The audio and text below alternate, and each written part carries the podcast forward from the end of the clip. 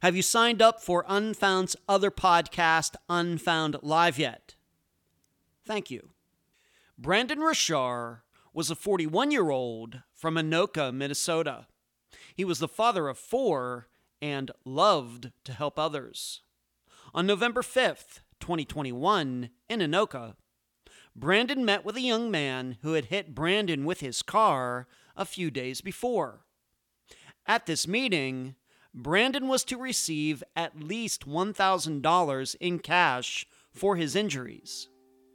He was never seen again. I'm Ed Dentzel, and this is Unfound.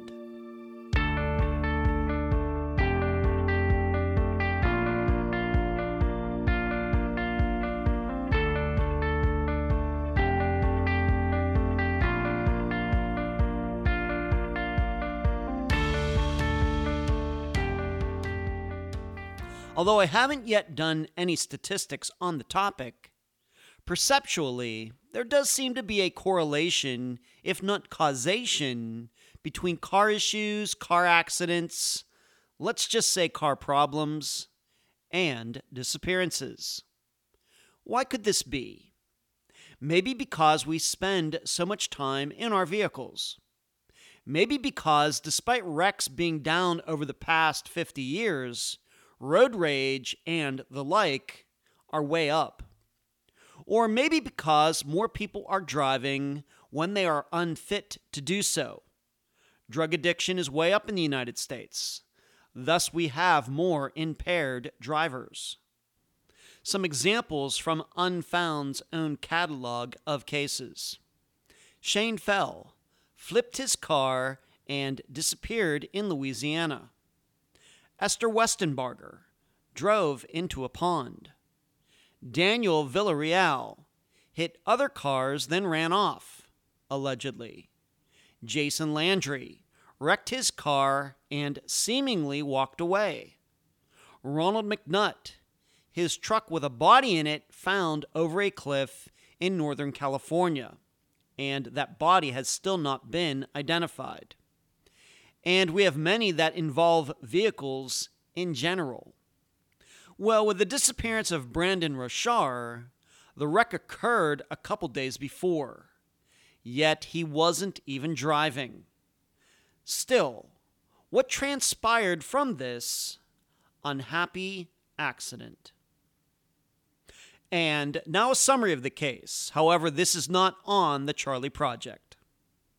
Brandon Rashar was a friendly type of guy. In fact, maybe a little too friendly, in that he couldn't realize when people were taking advantage of him.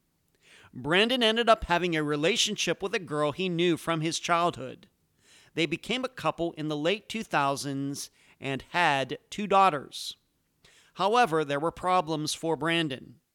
He had problems with maturity. And after Brandon's breakup with the mother of his two daughters, he developed a meth addiction while with a new woman in his life. However, at the time of his disappearance, Brandon was in a program to get his life in order. So, on November 3rd, 2021, two days before his disappearance, Brandon was on his bike and got hit by a car driven by an 18 year old. On the spot, the driver agreed to pay Brandon in cash so as to avoid getting insurance involved.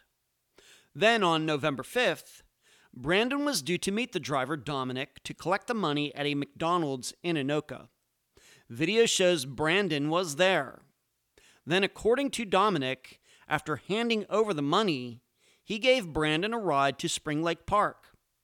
Brandon got out of the car and left. He was never seen again. Searches and the investigation were hampered by nobody realizing Brandon was missing until nine days later when his girlfriend Gina called Brandon's family to ask about him.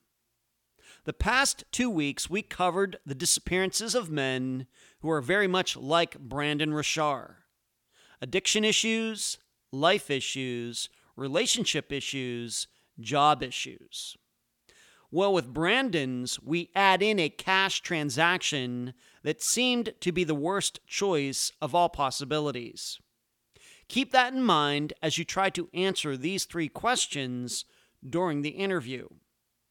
Number one, what are the odds that Brandon, a guy who was hurting for money, would get into a wreck where the driver would offer to give him cash? Number two, did the story really change from one time to the next regarding the trip after the McDonald's meeting, or is it just the telephone game? And number three, how would we view this disappearance if the accident from two days before never happened? Brandon's family and friends are convinced foul play occurred to cause his disappearance. The guest for this episode is Brandon's ex girlfriend and mother of two of his children, Jenny Whiting. Unfound News. The newsletter came out yesterday. If you're on the list, you got it. If you didn't, please email me at unfoundpodcast at gmail.com. Another interesting 3,000 words plus from yours truly. Next, we will have a very special guest on Unfound next Friday. I'll be announcing who that will be on Unfound Live this coming Monday. Finally, the next Unfound Now is now available on YouTube for those who have joined as members on the channel. Everybody else, you'll have to wait until next weekend. So please consider becoming a member and support everything Unfound does. Thanks. Where you can find Unfound on these following podcast platforms Spotify, iTunes, Stitcher, Podbean, and many others, especially outside the United States. The new podcast, Unfound Live, which comes out on Tuesdays, can also be found on these platforms. Social media sites YouTube, Facebook, Instagram, Twitter, and the newest one, TikTok. Listener support sites patreon.com forward slash unfound podcast, paypal.me forward slash unfound podcast. The website, theunfoundpodcast.com. The email address, unfoundpodcast at gmail.com. And please mention Unfound at all true crime websites and forums. Thank you. I'm so happy to have on this episode of Unfound a very good friend of Brandon and the mother of two of Brandon's children, Jenny Whiting. Jenny, welcome to Unfound. Thank you. Let's start here. Uh, as I just introduced you, gave you uh, a couple different titles there. Why don't you just talk a little bit about yourself? Uh, first, your connection to Brandon. How did you two even know each other before you had a couple kids together? Let's start there. So I met Brandon when I was like seven or eight years old through my older brother. It was his friend. So um, we've known each other for quite a while through that because he was just at my house a lot when we were younger. And so I pretty much just knew him. He was always over at our house spending the night, whatever. Uh-huh. And so I knew him for many years, approximately like 17 years before him and I developed a relationship as adults when I was about 22. Uh-huh. Uh, so that's how I kind of met Brandon. Yeah. Did you uh, could you have ever predicted when you knew him way back when that you two would become a couple? Was that something that came up that was kind of unexpected? Oh, for sure. Yeah. When I started hanging out with him when I got older, because there was like um, a time period where I moved back to Arizona, where I was originally from, and then I didn't see him for about four years or so. So when I moved back to Minnesota, we reconnected, and then that's kind of how that developed. Mm-hmm. In approximately what year did you two end up uh, becoming a couple? Just approximately, what year? Mm, like 2012. Oh, okay. 2000, the end of 2011, something like that. Okay, so about 10 years ago. Sometime in there. Um, more like 14 or so. 14 years ago. Well, that would have taken us back to like. Oh, I'm sorry. Yeah, that was when our second daughter was born. Was 2012. Um, our first daughter, she's almost 14, so that would have been in 2008. Oh, okay. The end of seven. All right, so you had a relationship going way back to the 2000s. Yeah. Okay. All right. And um, of course, you were not a couple uh, at the time of the disappearance. So uh, you two uh, lived together for a long time. And how would you, um, maybe as much as you want to say, Jenny, about your relationship uh, with Brandon? What was it that kind of uh, you know, attracted you to him. Of course, you knew him a long time, but it obviously takes more than that for two to be a couple. What was it about him that, uh, you know, you, he became a friend and then a boyfriend, uh, father of your children? Um, it was just he was always such a good, happy, kind-hearted person. He would help anybody, no matter what he had or didn't have. He was always just his love for life, I think, really attracted me to him. Mm-hmm. And you know, over the course of we were together almost ten years, um, just kind of, and we were younger. You know, I was twenty, like 2 mm-hmm. and he's five years older than me. Okay. So he was like twenty seven, and throughout those nine, ten years we were together, we just kind of grew apart as far as like what we wanted our life to look like or mm-hmm. you know things like that it wasn't because we hated each other or anything like that it was honestly a hard decision to even make yeah. but we did just ultimately grow apart as far as that okay went okay and so you have two children together yes and how old are they now you said one is 14. How old is the other one?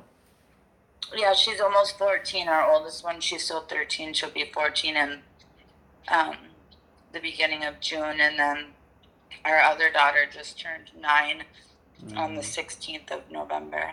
Okay, very good. Thank you.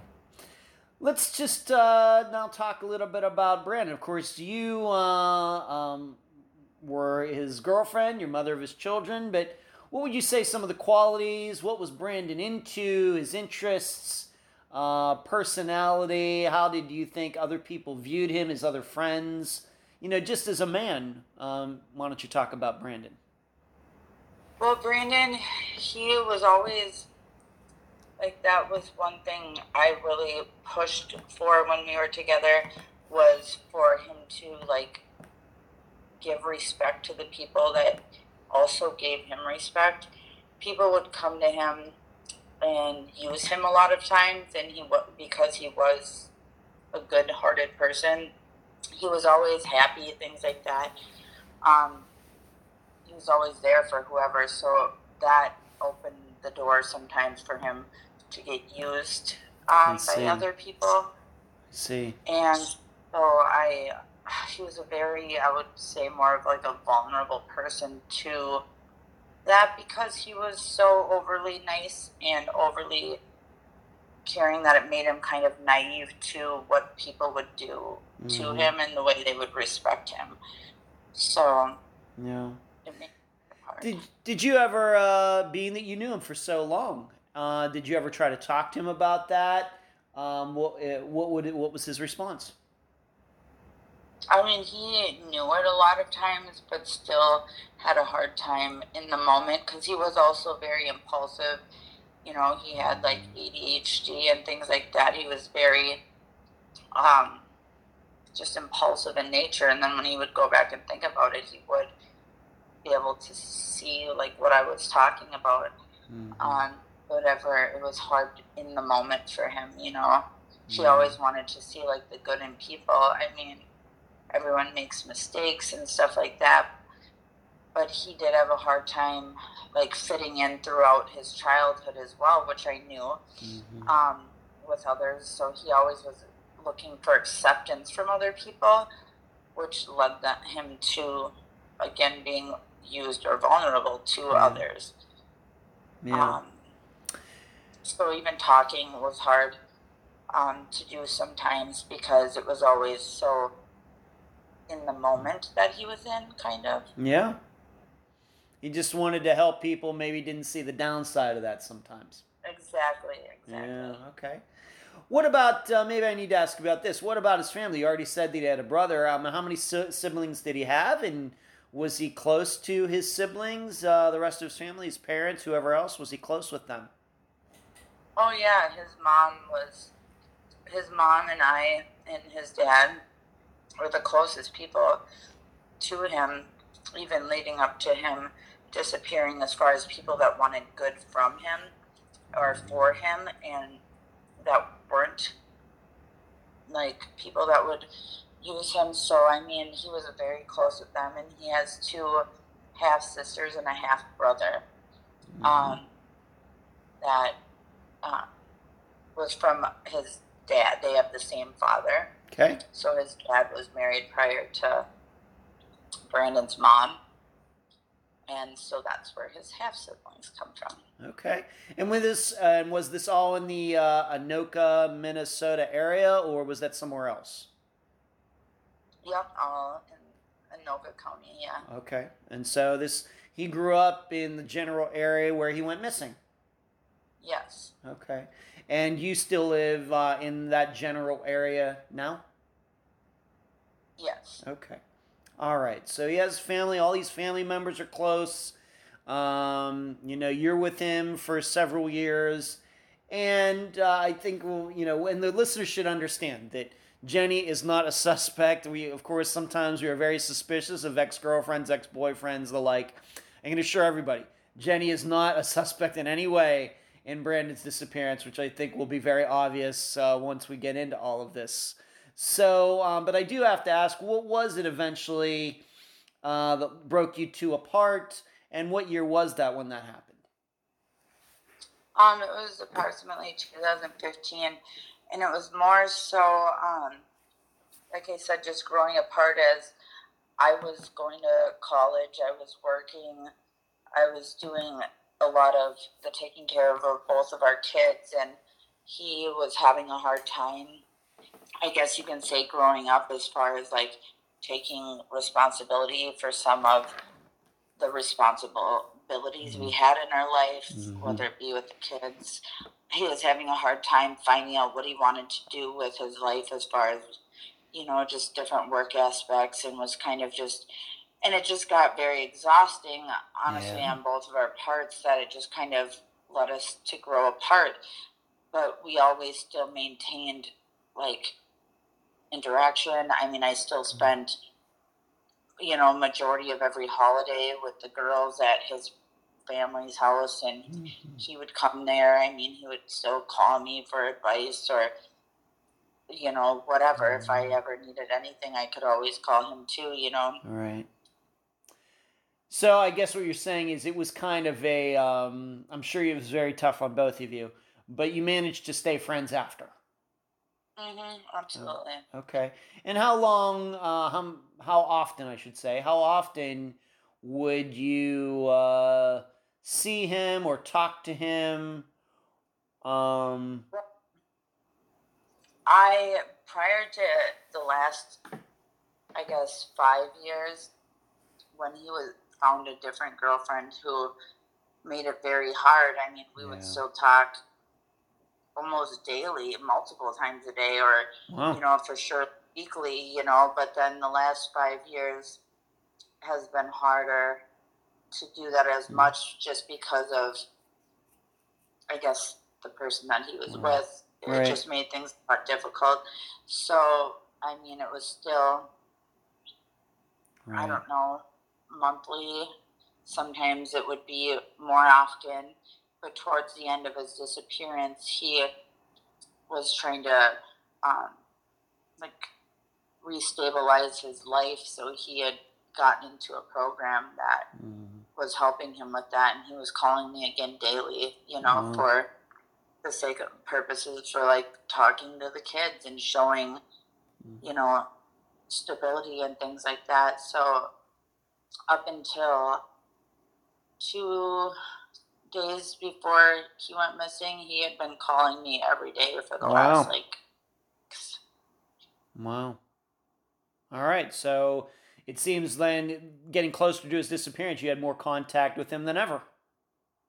yeah, than in Mm. the past five years for sure. Yeah. Okay. Very good. And we're going to talk about uh, this new girlfriend, this uh, girlfriend he had for five years here in a moment. Am I then to understand that uh, there was really there's really no official custody arrangement uh, with with the kids? You just had full custody, and he could see them wherever he wanted, or what was the arrangement? Um, the arrangement, yeah. I mean, I had all of the custody of the kids, and he Mm. knew that the kids were, you know, perfectly good with me, you know.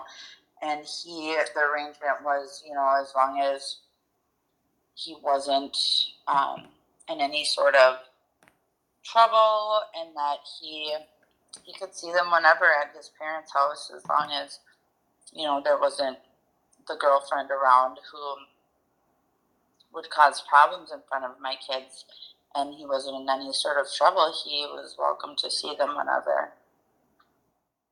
Okay, very good.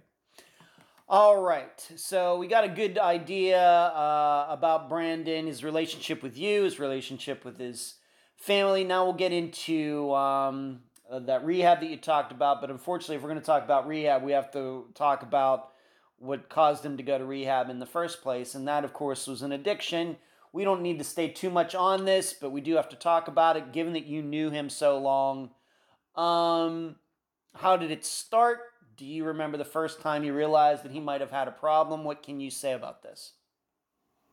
Well, Brian was sober the whole time that we were together, and he, um, like I said, had that impulsiveness, and I think it was hard for him to, I don't know, um, kind of just break apart um, in our relationship that he just was hanging around people that, you know, did a variety of things like marijuana, and then he did get into a little bit of meth for a short time. But the program that he was specifically in wasn't just like rehab mm. for drugs or alcohol. It was like a restabilizing your life. So it could be anywhere from somebody that was just you know maybe homeless or lost their job and needed to restabilize their help with that like so housing and just different things it was like a mm.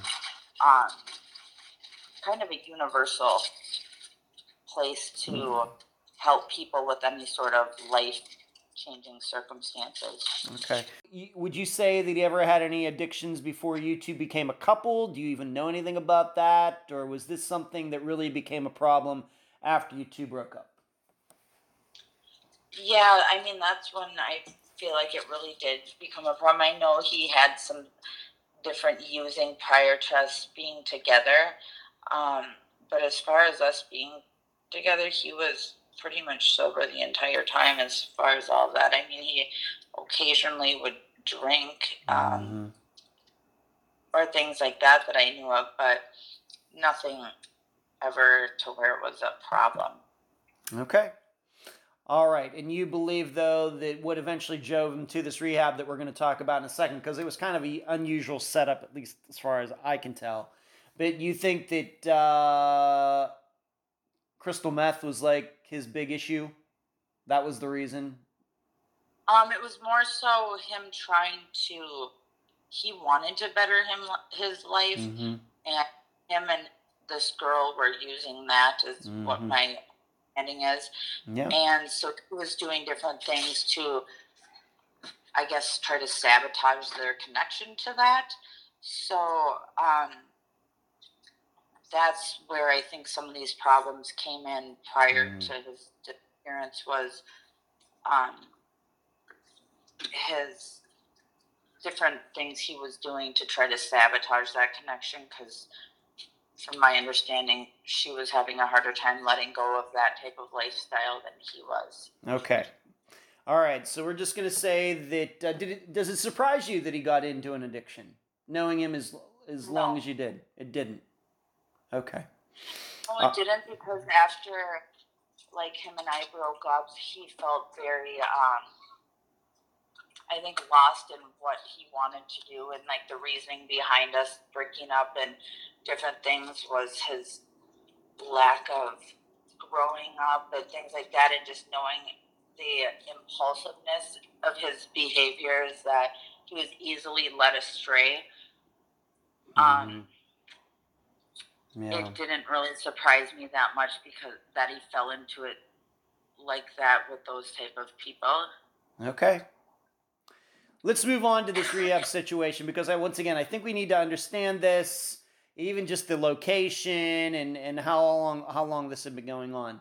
Uh, this was actually being run out of a, a residence in like a like a motel in the area, and it was it called Stepping Stone. What can you um, tell the listeners about it, just so they can get a, an understanding of how how is this thing being run out of a hotel? Like people were staying there. What what is this? So it's a program, and they have like a main facility, but then because, or with COVID and things like that, they there was many people that have different life changing circumstances, which led them to, I guess, rent out a portion of this hotel that was like an overflow area for some of the people in need or help, and so, um, of course, amongst them, there's people that want to truly help themselves, and then there's people that want a place to stay. So Mm-hmm. you know, there's a mixture of people in there, but it does it. There's different like guidelines, I guess you could say, where you know you attend different meetings with counselors, with different people from housing units, from job, um, you know, counseling to different ways to like how to improve your life overall. Mm-hmm. Okay. And let me ask you this. I just have to ask you this. So, what after you two broke up, though, was Brandon at times kind of homeless? He stayed with his parents Mm-hmm. as like that was a structured, stable place. Um, it kind of just got to the point with in the relationship that he was in where you know it just wasn't helping him to give him that safety net anymore. It got to the point where it was kind of like he needed to do some of this work on his own to really truly realize like and be grateful for you know the different things that would accumulate if he did it on his own type of a thing um because it just was getting too I, I think it was like made too easy to always have that safety net so his parents were trying to help him and things like that by showing him he had to do some of this stuff on his own Okay. Let's move on to this woman uh, that you've spoken about a few times now, um, and I know you have very strong uh, opinion of her. Just in general terms, why don't you tell the listeners about Gina, how she and Brandon met? Uh, did she know him like for a long time before they became a couple? Did they have any children together? What can you say about her and Brandon? Well, um, leading up to his disappearance, they had been together for five years and they had two children together, um, which both had been, they gave one up for adoption and the other, I guess, signed their rights over to her mother, so they didn't have custody of either one of them. Um, but they had two children together. Um, it's my understanding they met through mutual friends. Um, and apparently sh- we had gone to school together, which I never really knew up until Brandon had disappeared that we even went to the same school Mhm. together. I Huh. had no knowledge of her prior to them meeting, who she even was, but that's my understanding of how they met. Okay. Is she so it, when you say she like might have gone to high school with you? I know realize that Brandon's a little older, but is she like your age? Is she like Brandon's age or I think she's in the middle. I think she might be a little bit older than I am, which Mhm. I'm 37 right now. Okay. So I think she is maybe a year older than me. I'll be 38 in like a week. Okay. So All right. So but you but your understanding is that uh, you all three went to the same high school, but you have no recollection of her. Right. Okay. When was the first time you had ever even heard her name after you two broke up? I mean, how were you? Were you ever like introduced to her by Brandon, or what was it? How do you even Yeah. know? Once, once they got together, he had introduced me to her, and that's the first time I even had any knowledge of Mm. her at all. Okay. Um, well, Okay. And in your opinion, um, was she a negative influence on Brandon? I mean, it took. It didn't take me long to find out that she did have a negative influence, but I Mhm. always tried to give people um, a chance and form my own opinion. But it took probably maybe a couple of months for me to realize that, you know, their relationship was not healthy. Okay.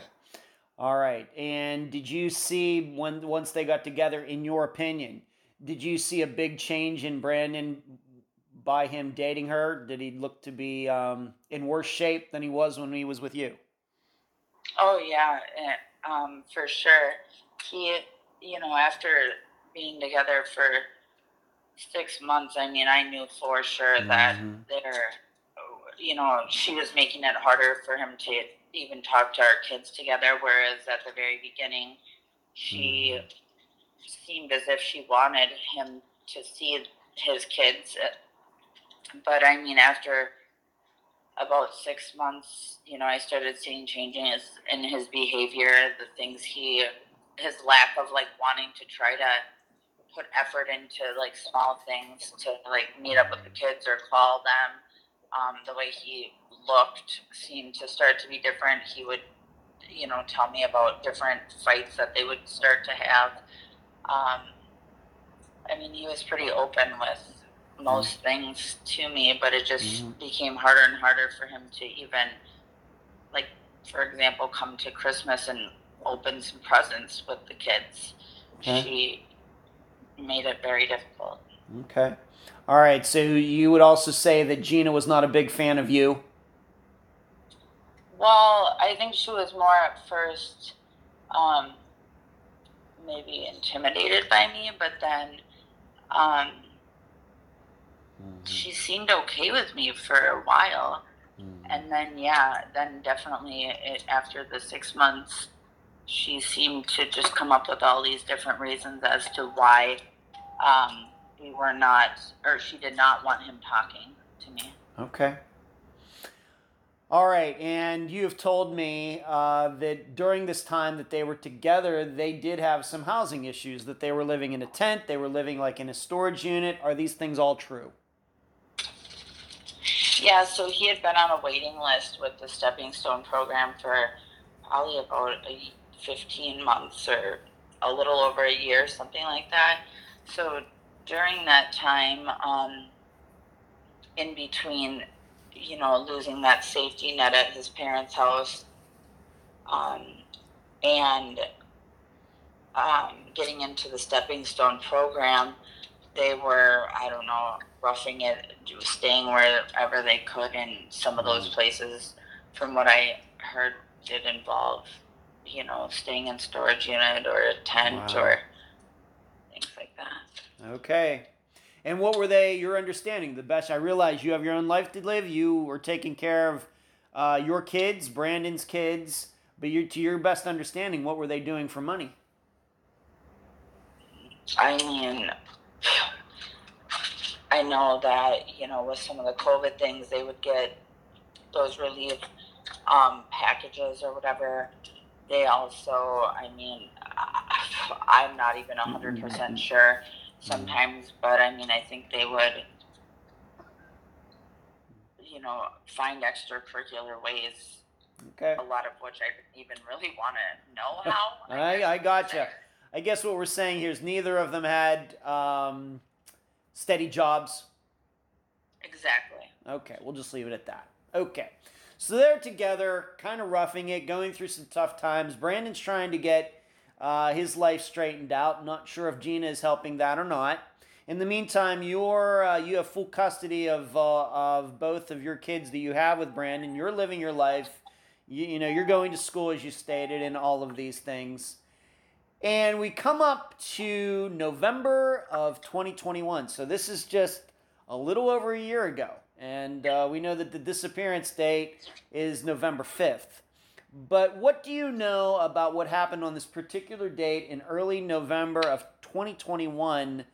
What do you know about this crash? I realize that you were not there. The listeners have to understand you were not there.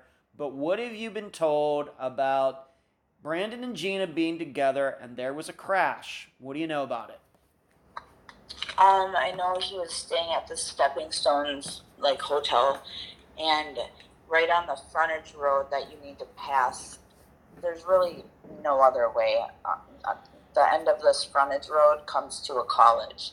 It's a community college. So when you leave the community college, um, you go down this frontage road and it passes right by that hotel and he was on his bike and apparently because gina was not enrolled in this program it was brandon enrolled so she couldn't go inside and take a shower so i guess she was going to go to the college and take a shower and he was on his bicycle and she was there somewhere too and there was a kid leaving the college and what the kid was doing, I'm not sure, but somehow was distracted and hit Brandon on his bicycle, where he flew off of the bike. Um, mm-hmm. And he had some injuries to like his hip, wow. his leg, his arm. I believe it was like the right side of it. Okay. Um, but I wow. guess it was witnessed by Gina as well. The bike was ruined and it had broke his cell phone that he had. Okay. Um, so it's my understanding the kid stopped, and after they had talked, that the kid and Brandon were came to some arrangement where the kid was going to give him money instead of calling and reporting the accident. Okay. And we're no, we I think can at least use this kid's first name. I think that the full names are out there somewhere, both of this uh, this teenager and his dad, but for now we're just going to call him Dominic. So Dominic is driving the car, and it, then it is your understanding that Dominic was at fault in this accident. Yeah, I mean he admitted to hitting Brandon and not, mm-hmm. um, you know. However, okay, it happened, but okay. he admitted that. Okay, so Brandon just tooling along. Gina's, I, I guess, on a bike too. I believe she was actually on foot. Okay. And something happens. Uh, you know, teenagers are the worst drivers. That's why their insurance rates are so high. So maybe this isn't unusual. Something happens, and kid isn't watching where he's going, hits Brandon. Brandon is able to walk away from it, even with these injuries. But in the process, he and Dominic come up with this arrangement that to keep this off the insurance books and keep the police out of it, that money would exchange hands. Do you know how much money that was? It's Dominic said the full amount they agreed on was four thousand dollars, but how much he had given ended up giving him is up for debate. I'm not a hundred percent, mm-hmm. but anywhere from like one to two thousand dollars is what he had given him. Okay. Two days later. Okay, and we're gonna get to that. Um, did you know about this act? You personally, did you know about this accident involving Brandon and Dominic before Brandon went missing? Yes. How did you find out about it? Um, Brandon had told his mom um, mm-hmm. and I a little bit about it. Okay. And at that point, during that conversation, did Brandon ever say anything about any money? Yeah, he had said that that was what was a, that that's what he was going to do because he didn't want the kid to get in trouble with his parents, whose mm-hmm. that whose car the kid was driving, um, okay. or Dominic was driving. So that he mm-hmm. didn't want to, you know, get that put on the kids' record and go through all of that that they agreed on this mm. settlement of money and we mm-hmm. didn't think that was a great idea for him to do that. But that's what he was going to do. Yeah. Okay. So I guess what we're saying is, in your opinion, at the time, of course, you don't know that Brandon's going to go missing in a couple days after this. In your opinion, at the time, you thought this arrangement had been made So um, the kids' in, uh, insurance wouldn't get danged, and also maybe even to keep this to the point where his parents didn't even know about it. Right. Okay, that was your once again that was your impression when you spoke to Yeah. Brandon about this wreck. Oh, Right. Okay, great. Do you know if uh, I realized he didn't have any money or anything, but were the injuries bad enough that he ever went to an emergency room, for example? No, he didn't end up ever going to the doctors or to a hospital. Okay. Did you ever see uh, pictures of these injuries? Yes. You did. How, uh, if you can explain them, how bad were they? You're, you, of course, you're a mother You're used to dealing with kids with boo boos and bruises and everything else. How would you explain how bad these injuries were? I mean, I wouldn't say that they looked life threatening at all. I mean, they were pretty much superficial from what they looked like. He did have some swelling, um, you know, some scrapes for sure down his leg and on his hip, um, and his arm, Wow. but they didn't look life threatening Mm-hmm. to me from what I could tell. All right. So, no, in your opinion, once again, I realize you didn't see them firsthand. No broken bones, for example. No, he did have a limp that he was walking with prior to his disappearance, but there again, um, nothing that's I Mhm. could tell from how he was ex- describing it when, or like from the pictures I saw, Mhm. nothing that to be like they would be life threatening at all. Okay. All right. So then you find out about this wreck, and you know that Brandon uh, is going to get money from uh, this uh, kid Dominic, thousand dollars, two thousand dollars, and we'll say we'll talk about what Dominic said later. But did you know that they would be getting together at this McDonald's on November fifth? No. Okay. What is your understanding then about what happened on this date, November fifth? We and we realize, uh, not to foreshadow things, but stories change that we'll get to later. But what is the generally accepted uh, scenario of Brandon being at this McDonald's in Anoka, Minnesota that day? Um, it was that that he went um to this McDonald's and um that they had made this plan. Gina and him had made this plan the night before. I guess they had been talking with Dominic through Gina's phone because when Brandon had gotten hit, the you know two days before his disappearance, his phone, like I had mentioned, had broke, and um, so I guess Gina and Dominic had exchanged phone numbers at that time through her phone. So this texting occurred um, to set this meetup was through her phone, and I guess it happened on must have been then the fourth of November, and that they were going to meet Dominic at this McDonald's at noon on the fifth Okay. and that um, he was going to give him money. Okay. And what was at least the original story that Dominic told? Once again, your understanding, we'll get into all the, the time in between, but what is generally accepted happened on that day? That Dominic was running a little bit late to the McDonald's, and he was in a hurry because he was going to go out of town. And when he got to the McDonald's, Brandon was there, and that he gave Brandon one thousand dollars, and that he gave him a ride, and Mm-hmm. dropped him off in Spring Lake Park. mm-hmm. and that from there Dominic left and was going to give him more money once he returned on that following like Sunday or Monday after Mhm. his after he got back from out of town and Mhm. he was going to give Brandon then more money at that point. Okay. But according once again to the original story, that after Dominic dropped Brandon off at Spring Lake Park, and we'll talk about the significance of that in a moment, that that is when Brandon went missing. Yeah, because that's the last known footage we have from him was at McDonald's. Mm-hmm. Uh, so Okay. that's the last we know. Okay. What is the significance of Spring Lake Park? Why? Of course, we know that there's this McDonald's uh, where he is, and we know that there's the Residence Inn, which is not in Spring Lake Park. It's in the opposite direction of the McDonald's.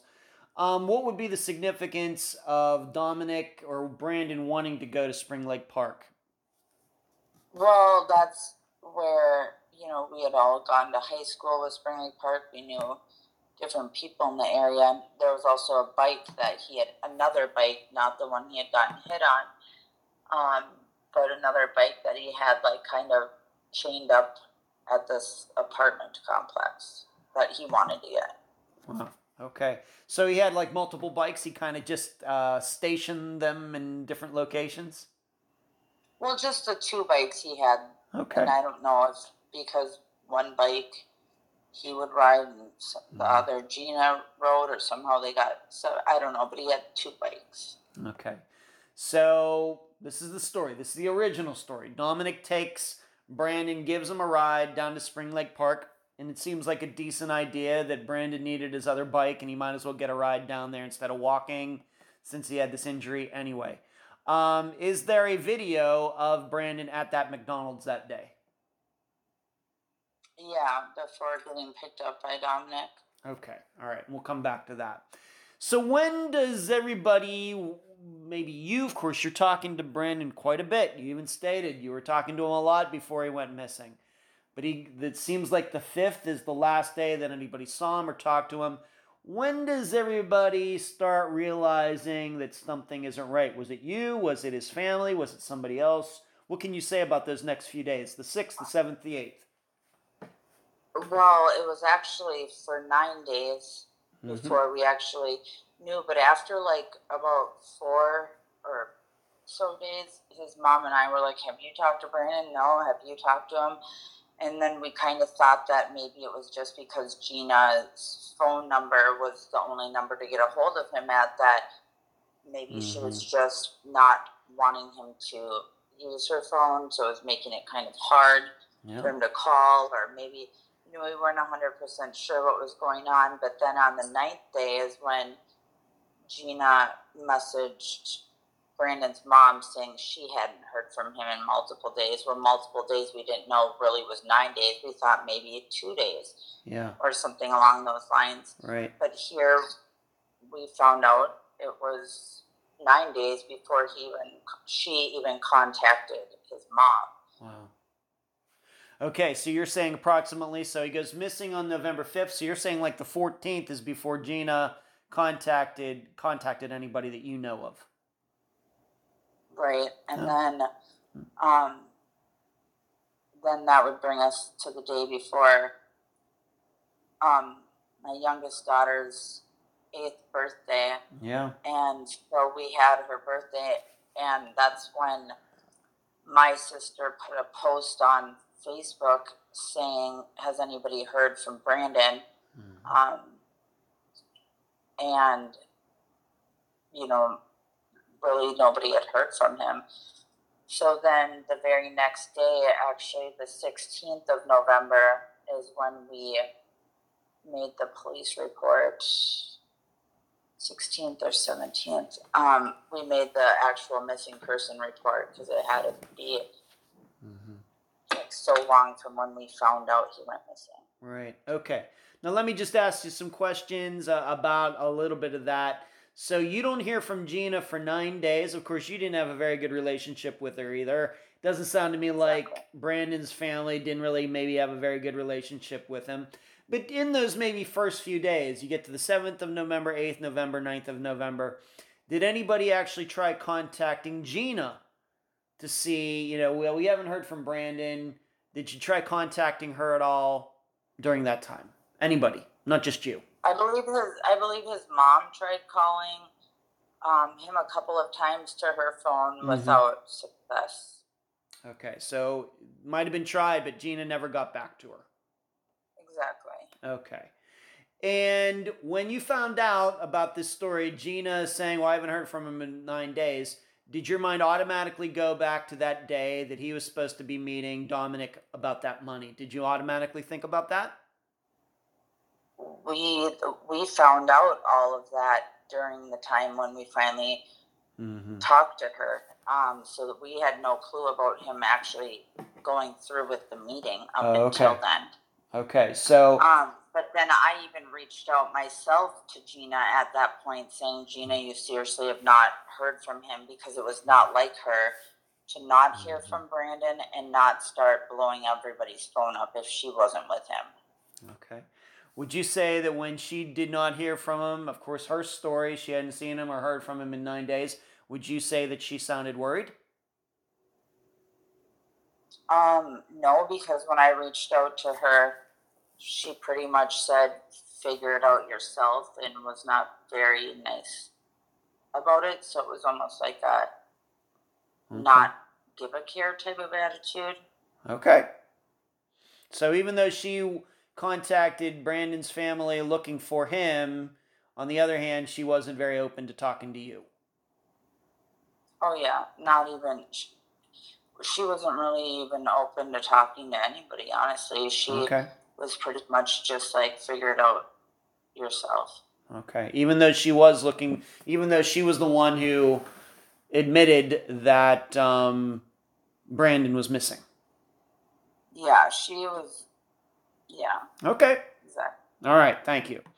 Uh, you who finally files the police report on what date? Are there searches done? Um, let's talk about the police in regards to all of this. Who do they talk to? Let's just talk about the police part of it now.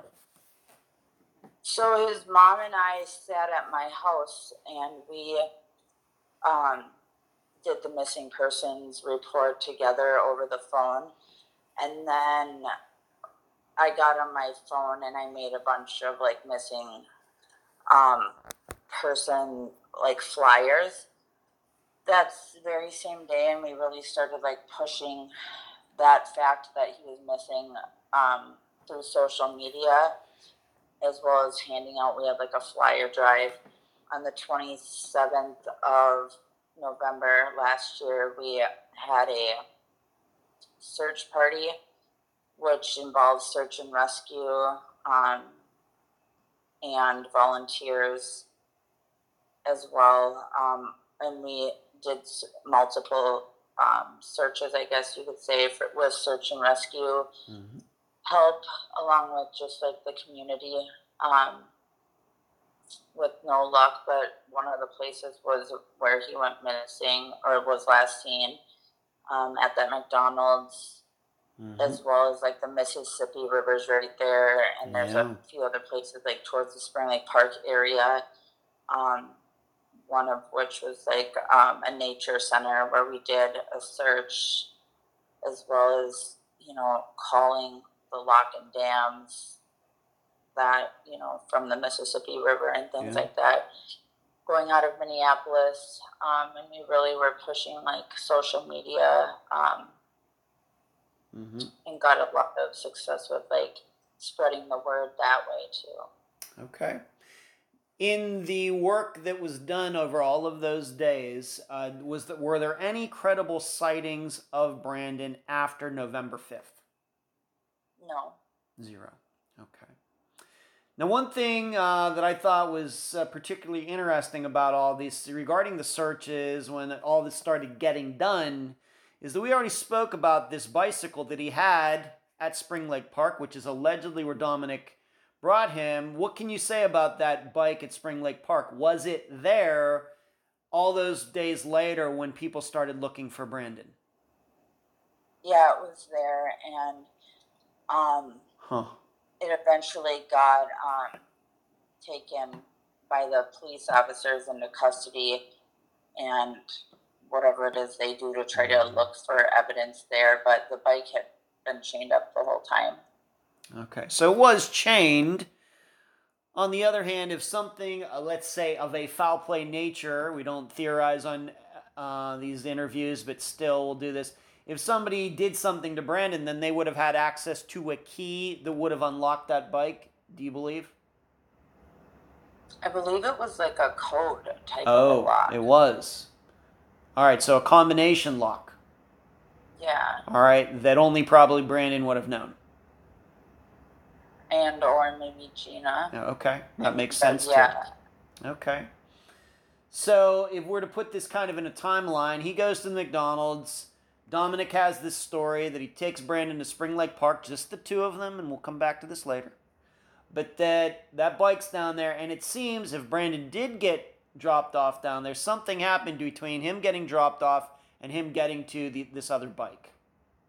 right. Okay, very good. All right, so all these searches are done. No signs of him. Um, no credible sightings of him. Anything like that. And we'll get to some of these people and uh, you know what they had to say to the police in a little bit. But I just want to remind uh, everybody once again: Brandon's injuries. Could he walk? How far could you say he could walk with those injuries? Any ideas? Your opinion? I mean, he was walking. I mean, it, I guess. I, I don't think like if he needed to get somewhere, those injuries would have stopped him from getting there.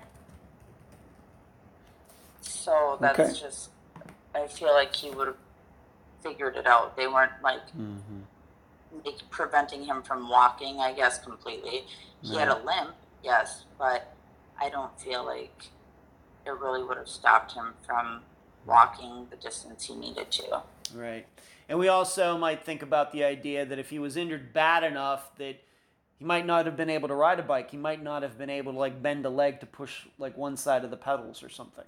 Possibly. Or if he was right, no, he was able to, from my understanding, Mm-hmm. So that I mean, according to where he got dropped off, it was also right by a hospital. So if he was injured that bad, I mean, he would have been able to go there. Okay. Very good. All right. So injuries, uh, not maybe that any would want to have, but it doesn't sound like any broken bones uh, or anything like that. Okay. Let's move on to this. He did have a cell phone, although it got damaged. It seems in the original crash with Dominic. Uh, but was it was the phone still working? Could it still ping? Do we know anything about not Gina's phone, but his own phone with any pings, records, any help with any of that? So it's my understanding the phone still partially worked, but he wasn't able to really communicate onto it. Like maybe he could see partial of numbers, or um, that he could maybe answer the phone, but people couldn't hear him, type of a deal. It wasn't working properly, but still partially is what my understanding is. Okay. But do we have and do we have any pings or phone records that that are from November fifth regarding his phone? Do you know if the police have collected those? Do they even exist? do we um, do we even know? We don't. The hard part about it is the police can't really tell us much more than they could tell anybody else because they have to use a Right. like a universal precaution type of a deal. So as far as if they were able to gather those, I mean, I'm sure if I had to speculate that that would be something I would do in a mm-hmm. situation like this if I mm-hmm. were the police. Yeah. So I mean, whether or not they for sure got them, I mean, it's my understanding that that would be something they would try to do, Okay. but I don't know that for sure. Okay, but you've never told been told that his phone last pinged at the McDonald's, his phone last pinged at Spring Lake Park, or anywhere else. No, just that they were attempting to do pinging on it, and that's all they could tell to us. Okay, very good.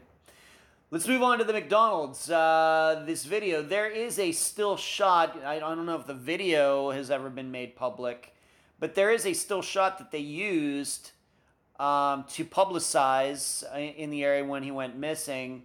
Uh, can you describe that picture? Uh, I'll surely have posted a picture by the time everybody hears our voices. But can you describe that picture?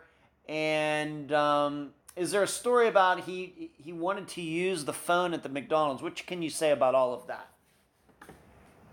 Yeah, we were told that he asked to use the phone there, the public or their phone that they had, their business phone. Mm-hmm. Um, and he was initially told no, but then um, seemed, you know, kind of anxious, and eventually they allowed him to use a phone. Gina told us that he called her one time from the McDonald's phone, and that's the last she had talked to him.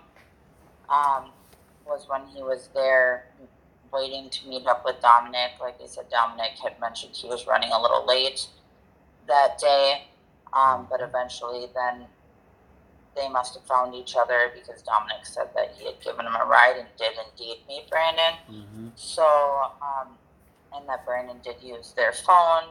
So, all of that is what we do know about that. Okay, so there's proof that Brandon was there.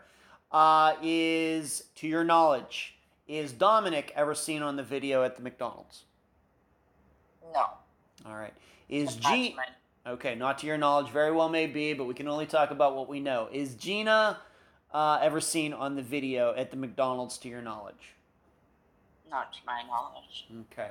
Anybody else who might could be connected to Dominic or Brandon seen on that video? No. Okay. All right. So, and we do have the still shot. He's wearing some sort of um, hockey jersey or something. Yes. Okay, Hockey something. jersey and shoes his mom had bought him from Costco, which were I think Kirkland brand, and then some like Mhm. sweatpants or something. Okay, very good. All right, so from there, he allegedly goes, he was taken to Spring Lake Park. And I think what's most important for the listeners to understand is that Spring Lake Park from the McDonald's is in the opposite direction of where the Residence Inn, where he was doing the Stepping Stone program. Is that correct? Yeah. So, so I think Spring Lake Park is like to the south generally, and this Yeah. Residence Inn, the Stepping Stone program was to the north. Right, all to the north of Spring Lake Park. That being said, only like 20 minutes in between where he was supposedly dropped off and where the Residence Inn was, Right. and then the McDonald's is kind of like in the middle of those two. Okay. Let's move on to Dominic. Of course, he is the 18 year old who got into this wreck uh, with his crash, uh, hit Brandon while Brandon was on his bike. It is presumed that it was Dominic's fault, given that it seemed that Brandon was the one who was going to get paid off uh, because of it. Um, did police talk to him after Brandon went missing, and what did Dominic have to say? Is this when this first story came out about Dominic bringing Brandon by himself to Spring Lake Park? What can you say about that?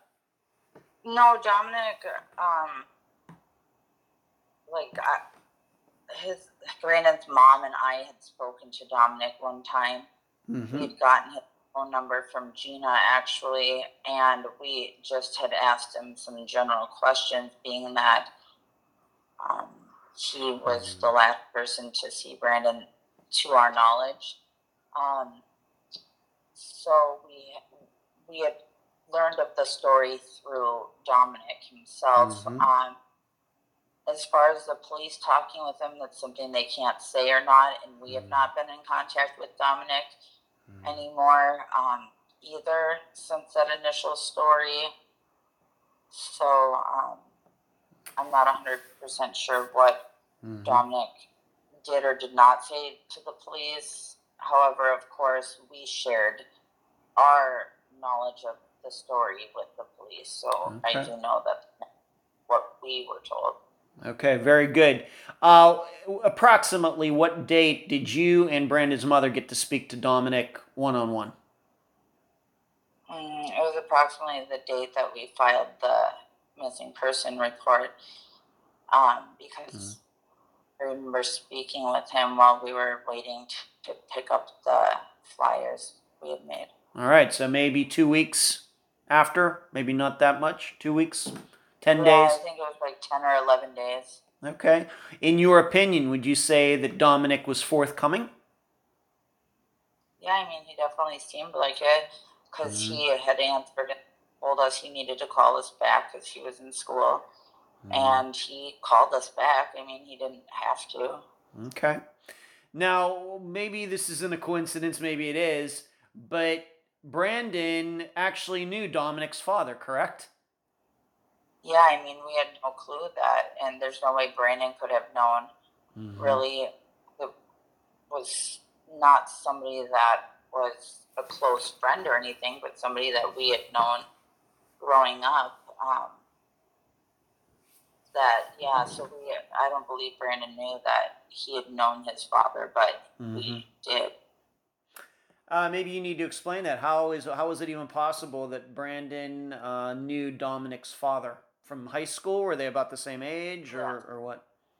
Yeah, about the same age, and so just through them living, he had went to a different high school, but right next to the town we. So we went to Spring Lake Park, and his dad had went to Fridley, so which is right next door to Spring Lake Park, and um, so. That's how we known him from like mutual friends and things like that. Okay. In your opinion, uh, does it seem, of course, maybe now that Brandon's disappearance is so well known, uh, especially at least locally there in Minnesota, in Anoka, Minnesota, but I'm guessing then that Dominic's father eventually did find out that Dominic was in this wreck with Brandon? Yeah, yeah, he did. he did. Okay.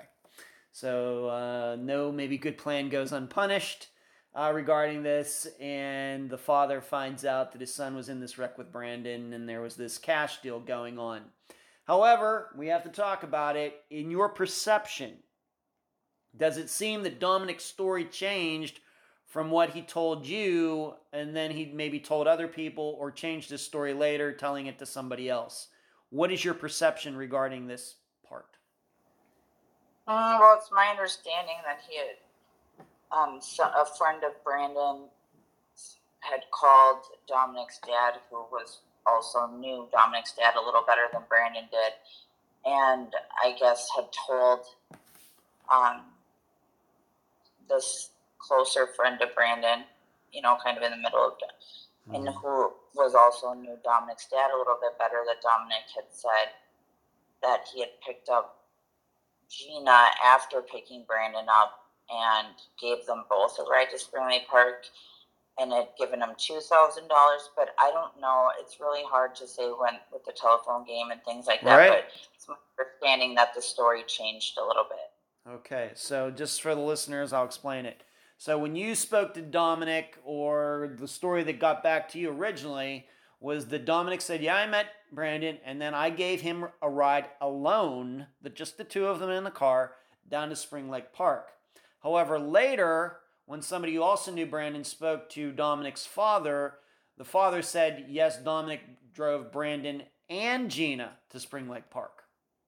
Right. And Okay. gave thousand dollars instead of one. One So thousand dollars. All right, so could be certainly be the telephone game, uh, but we have to talk about something like that when we hear two different stories, and it doesn't seem like, um, you know, there's I don't know why there would be able to any reason to lie or anything like that. So that always uh, makes me suspicious.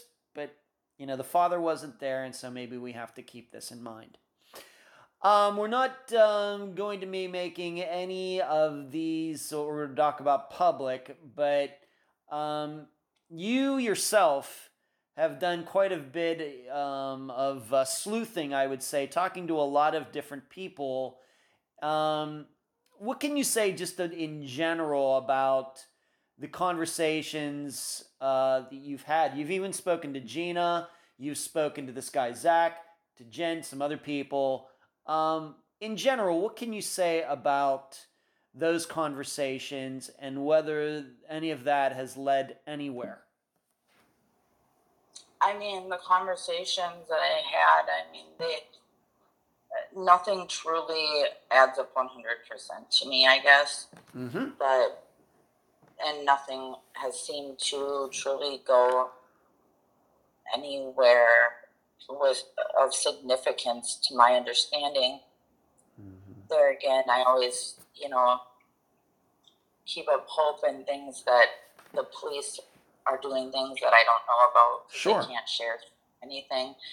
So, I mean, but nothing truly adds up to me or has added up um, in finding him this far. Okay. Um, maybe I should ask you one more before we get into talking to about Gina in a little more detail.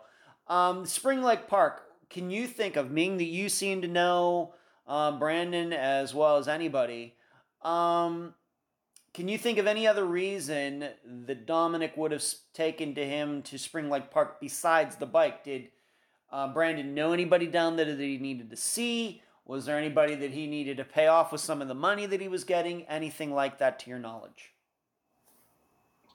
Not pay off anybody to my knowledge. Um, you know, it's just really hard to say. Um, I know that Gina and Brandon, they always had a lot of disagreements. They were always, mm-hmm. Their relationship, like I had mentioned, was not healthy. So there was a lot of um, fighting that went along there with that whole ordeal. I know mm-hmm. Gina had been having like, you know, different relationships behind Brandon's back and stuff like that, which had upset him prior to his disappearance. Did um, Did Brandon tell you? Is that what Brandon told you? Oh yeah, I mm. mean, she's even told me that. She's openly admitted that. Okay. To only me, but several other people. But I mean, so why he truly would go there could be up for debate. I mean, he um, could have went to just see a friend that mm-hmm. you know, and something may have happened. I mean, it wasn't uncommon for him to go to Spring Lake Park, so I mean, it could have been for numerous different reasons, but none none of which that included him paying off anybody that I'm aware of. Okay, very good. Thank you. All right, let's just talk about Gina a little more in depth. I will remind everybody that she was there uh, when Brandon got hit with the bike. We know that that bike was damaged. Um, Gina did not get hit, but she would have been there when Dominic and Brandon were making this deal out for some money. The the amount of which I think is seems to be at least even a year later a little bit in dispute. Um, your understanding regarding Gina, she is not seen on the video at the McDonald's, but is your understanding that she actually was in the vicinity of the McDonald's that day when they met up or not? Yeah, she was within walking distance of the McDonald's. Okay. Now, you've gotten to speak to Don you've gotten to speak to Gina. At any point, did she ever state that after Brandon got that money that she was given a ride by Dominic to Spring Lake Park? Has anything like that ever come up? No, she said she waited at the tent for several hours, waiting for Brandon to return to the tent where, mm-hmm. which was in walking distance, and they had slept in the night before. Um, for several hours, she had waited. Once she mm. went to go meet Dominic by himself, and he never returned, so she had finally left. I guess is what she had said, mm. and she had not seen him since he had left the tent, and had not spoken to him since he called her from the McDonald's. Okay, very good. Thank you for being so complete on that. Now, regarding Dominic, though, d- did he tell you this, or did you find out for? I just need to know the source on this. Did Dominic claim that Gina had threatened him? Yeah, Dominic had. Well, Dominic, I guess I don't know if he used the word threat, threatened him, but mm-hmm. said that he had called him saying that he had needed to call her back and that Brandon, I don't know, at some point had she had told Dominic from his own words, he had told this to me, and Dominic, that she had said that Brandon had was going to take the money from him and still turn around and turn him in for the hit and run, or not the hit and run, the the mm-hmm. accident. Okay, so what we're saying is between the the crash happening on whatever that was, let's say November 3rd, and the disappearance date November 5th, Gina called Dominic, you know, saying, you know, you know, kind of, I guess, undermining Brandon. Is that how we're supposed to think of this, or did this conversation happen after? What do you think? It, it's my understanding that this, her saying that to Dominic happened after he had Dominic had given him whatever amount of money on the fifth. Wow. So I this had happened after that. Okay, so Brandon told you this right to right to your ear, I guess would say it that that's what Gina told him.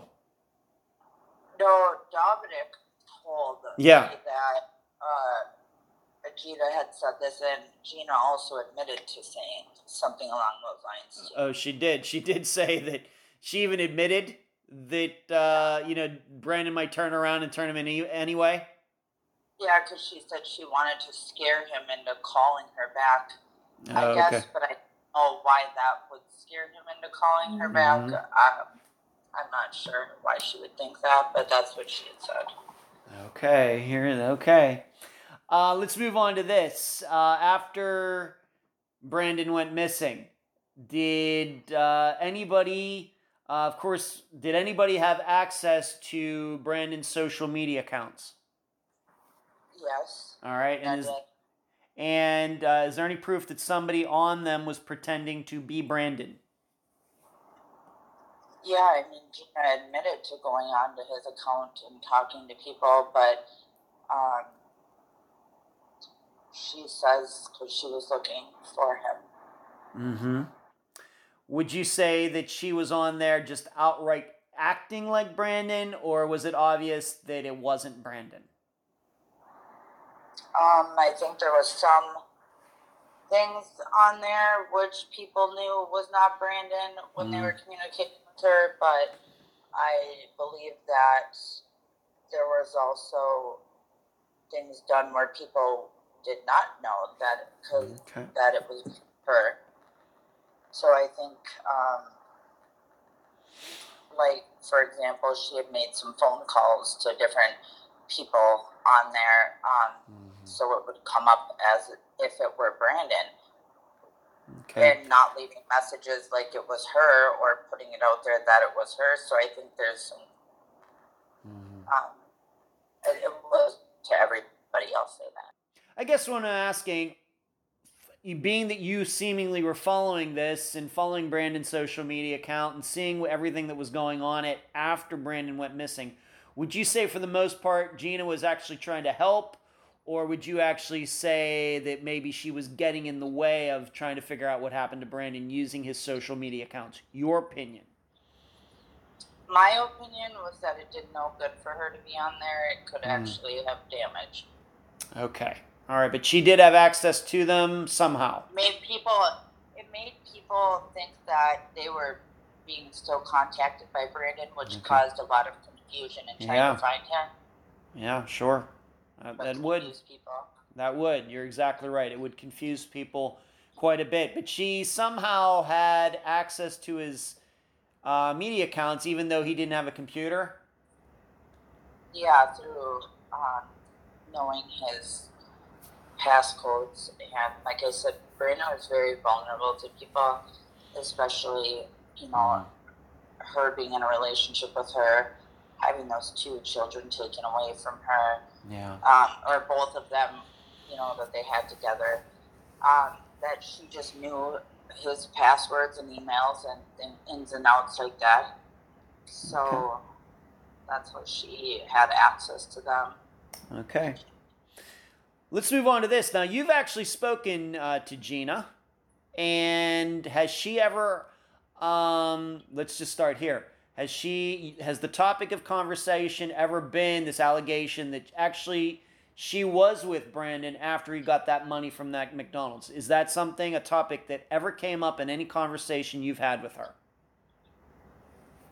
Um, she has always just claimed she had not seen him since he left or spoke to Mhm. him since he was at the McDonald's. When I asked her details of the events of that day, um, she was very generalized with them. Um, and I don't know, I find it hard to truly communicate with her as far Yeah. as getting straight answers. Right. So she's never ever changed. That's the only thing she ever says that has Okay. happened that day that she is aware of. Right. And the listeners should understand what kind of made this kind of difficult also is not too long after Brandon went missing, Gina was in a very bad car wreck, correct? Yeah, Very, uh, like, very, very bad. yeah, like almost lost her life. Yeah. She was put into a coma for I think I don't know approximately two weeks. Wow. She was in the hospital for multiple months. Right. Um, so they weren't sure she was even going to walk or even live through it, I guess there was a point. Okay. So that, of course, made following up with her very uh, difficult. And we also have to remember when people go through accidents like that, they can lose their memories, their short term memories, which could affect maybe her, some of her memory regarding Brandon's disappearance, at least theoretically. Um, Yeah. In talking to Gina, of course, before she was in this car wreck, did she ever offer up, offer up her own theory as to what happened to Brandon? Being that the two were living together, they were a couple. She knew he was getting this money, and then he goes missing, seemingly allegedly, right after he gets this money. Has she ever offered up her own theory? I mean, she's, you know, pointed fingers at multiple different people for different reasons. Um, Mm-hmm. but nothing that has ever went anywhere as far as led us to helping find him or anything like that. But she's pointed several fingers at different people, I guess, or theories of Okay. what she think could have happened. Okay. Has she ever, in those conversations, has she ever expressed uh, kind of disbelief or, uh, you know, any understanding of why here she was right down the street from the McDonald's, but Brandon decided to leave with Dominic, just the two of them alone? Has she ever been able to figure out why Brandon did that to her? Yeah, she never has really said anything or figured that out from my understanding. Okay, so that's never come up. She's never like been like this is just an example. Yeah, he was supposed to come back to where I was after he got that money and never did. She never said anything like that. Yeah, she she did say She she, was did. supposed to go right back to the tent and meet with her, and that's why she had sat there for several hours. She said that she thought there's a chance he could have just taken the money to go spend it himself. I guess is what she had said. Okay, that's certainly possible. All right, so she did say that. Now we're going to talk about one more guy. Uh, this is a guy that has come up, and uh, he has a nickname, but we're just going to go by his first name, Jared. Um, was this a guy that uh, knew Brandon and Gina? Yeah, I mean that's a guy that Gina has told to me. Like I don't know this guy personally at all, but evidently this guy um, knew both Gina and Brandon, and she admits to having like a relationship with him um, behind Brandon's back on different occasions. I guess because she was upset. I guess at Brandon. She said. Okay. You had a chance to talk to Jared. What did he have to say about all of this? he just said that there were times where him and Brandon didn't, you know, get along, but that he would never want anything to happen to him. Mm-hmm. Did he, at any time, has he ever offered up his own opinion on what happened to Brandon? Um, not a ton, but just has mentioned that maybe Brandon could have um, gotten into altercation with somebody and something has happened to him, but never has known anything for sure that he was aware of. Okay. Uh, has Gina and or uh, Jared ever pointed the finger at Dominic or Dominic's father, or a combination of both, in regards to this disappearance? I mean, Gina's thought maybe that it could be possible that he may have had something to do with it, Dom, meaning Dominic, but has never had any sort of factual information as far as I'm aware of. Okay. All right. So we have the situation. We're still. It, it once again. It sounds to me. It's still very unclear what exactly went down after Brandon was at that McDonald's. Seemingly, he did get a ride with Dominic, but unfortunately, the story's changed, and uh, you know it's it's a big question mark uh, after that. Is that your still your perception as well, Jenny? Yes, It is. Okay. yeah. All right. Let's move on to this. Now, I'm sure, uh, you know, and I've, um, you know, I know you've done a lot and you've sent me uh, a lot of information already, and uh, we're going to try to arra- arrange after we're done with this interview, which we're doing. You should know, everybody should know that we're doing this uh, this interview on November 27th of 2022.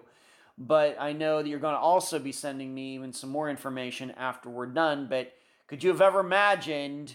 Uh, that you would be in this situation, whether it was with Brandon or anybody, that you'd be looking into the, a, a disappearance and trying to figure out what happened to somebody that you really cared about? No, I could have never ever imagined. I, I feel like I was so uninformed even about how often this truly does happen yeah. until it happened to Brandon, and just having to answer questions like from my children now who know their dad has been missing for over a year um, and trying to come up with some sort of answer, not having any true answers myself on where he is, trying to explain it to him. I never in a million years would have imagined this. How difficult has this been? I, I, I, you know, and because of some of the information that you've already given me that I really, we really don't want to go into right now, but I know that this has been very, very difficult on you. You know, even though you know you weren't even um, Brandon's girlfriend any, you know, anymore, but of course you have two children together. Uh, you know, usually when I interview people, it's usually like the mothers of missing children. Here you are, an ex girlfriend doing all of this to find out what happened to Brandon. I mean, what kind of toll has this taken on you over the last year?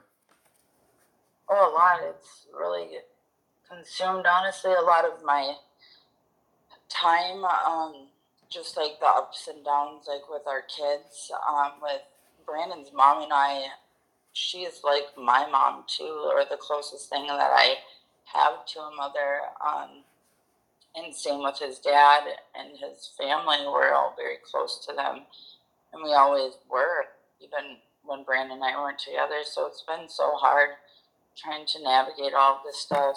Send, you know, just trying to support the kids and his parents and other family members and with no answers ourselves it's been very difficult mm-hmm. But the main thing that just sticks with me is the first time my kids asked me like if their dad was dead. Yeah. And I don't know where this even came from, but I just was able to tell them that the last we knew he was alive and that that's what we have to believe until we find something else out differently. Right. That's right. Do you have a Facebook page or website, anything like that, set up for Brandon's disappearance? Yeah, like I have my Facebook page, which I always keep information primarily regarding Brandon on there because um, I wasn't really big into social media prior mm. to him going missing. And yeah. I've kind of backed away from it a little bit, but we also have the Help Bring Brandon um, Home page that's also on Facebook where we try to provide different updates, pictures, or spreading ways to spread the word. Um, Mm-hmm. and you know just uh, um, so e- either one of those pages you can find updates on him there. Okay. Bring brandon home is the is the facebook page? It's uh, help bring brandon home. Okay. Um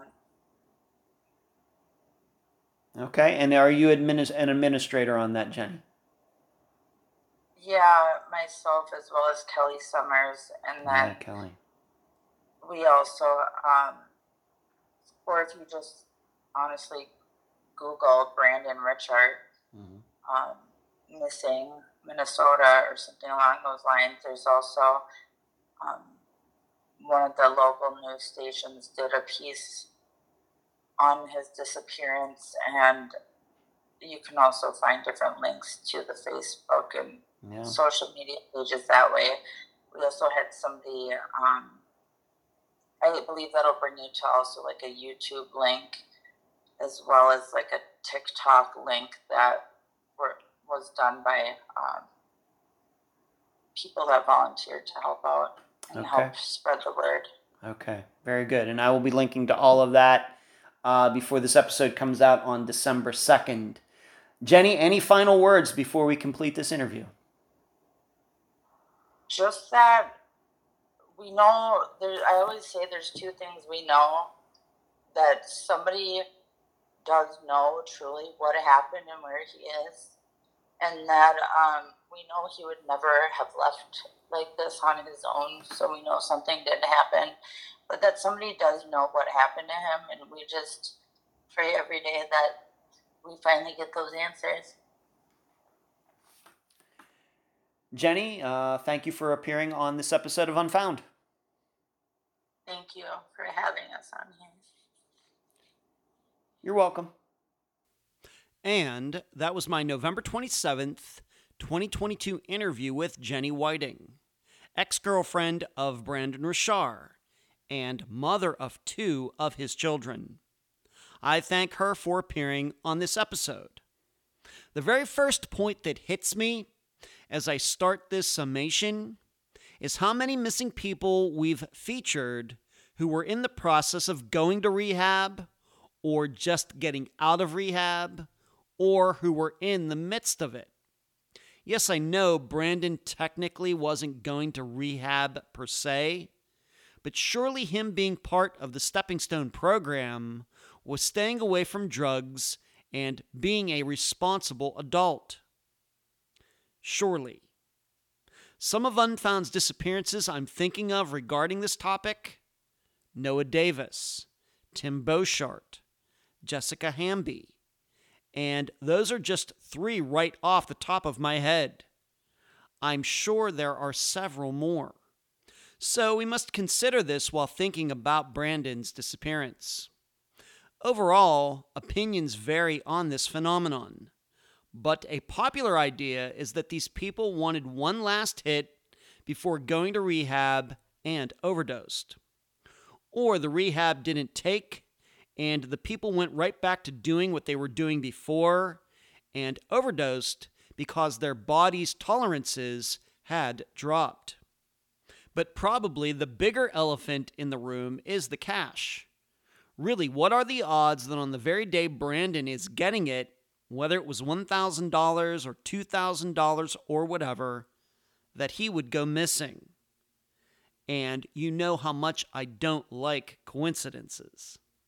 The problem is, this doesn't help us out too much. Sure, somebody who knew he was getting the cash could have jumped him, and on the streets, the attacker could be friend or foe.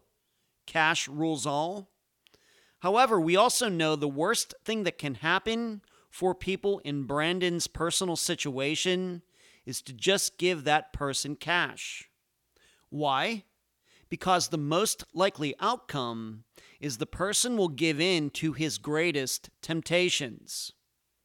And on that topic, I have a hard time believing an 18 year old on the spot came up with the idea of paying Brandon off with cash. Because this sounds more like a scheme of a guy who had no money and who had been living on the streets than an 18 year old who was going to school. Really, that Dominic even showed up at the McDonald's that day was fortunate for Brandon because I think a lot of people would have forgotten about the whole thing as soon as they left the accident scene and not followed through with paying any cash to anyone. That I believe Brandon came up with this payoff means I'm inclined to believe Brandon inadvertently created a lot of possible suspects by telling them he was getting cash due to his on the spot idea of forcing money out of an 18 year old because he was all excited about it. And that might be the biggest unhappy accident of all. I'll leave the theorizing up to you. And that's the program. Right now, while you are in your podcast platform, Spotify, YouTube, iTunes, wherever, Give Unfound a five star review, a thumbs up, whatever that platform allows. I thank you for listening. I'm Ed Dentzel, and you've just finished this episode of Unfound.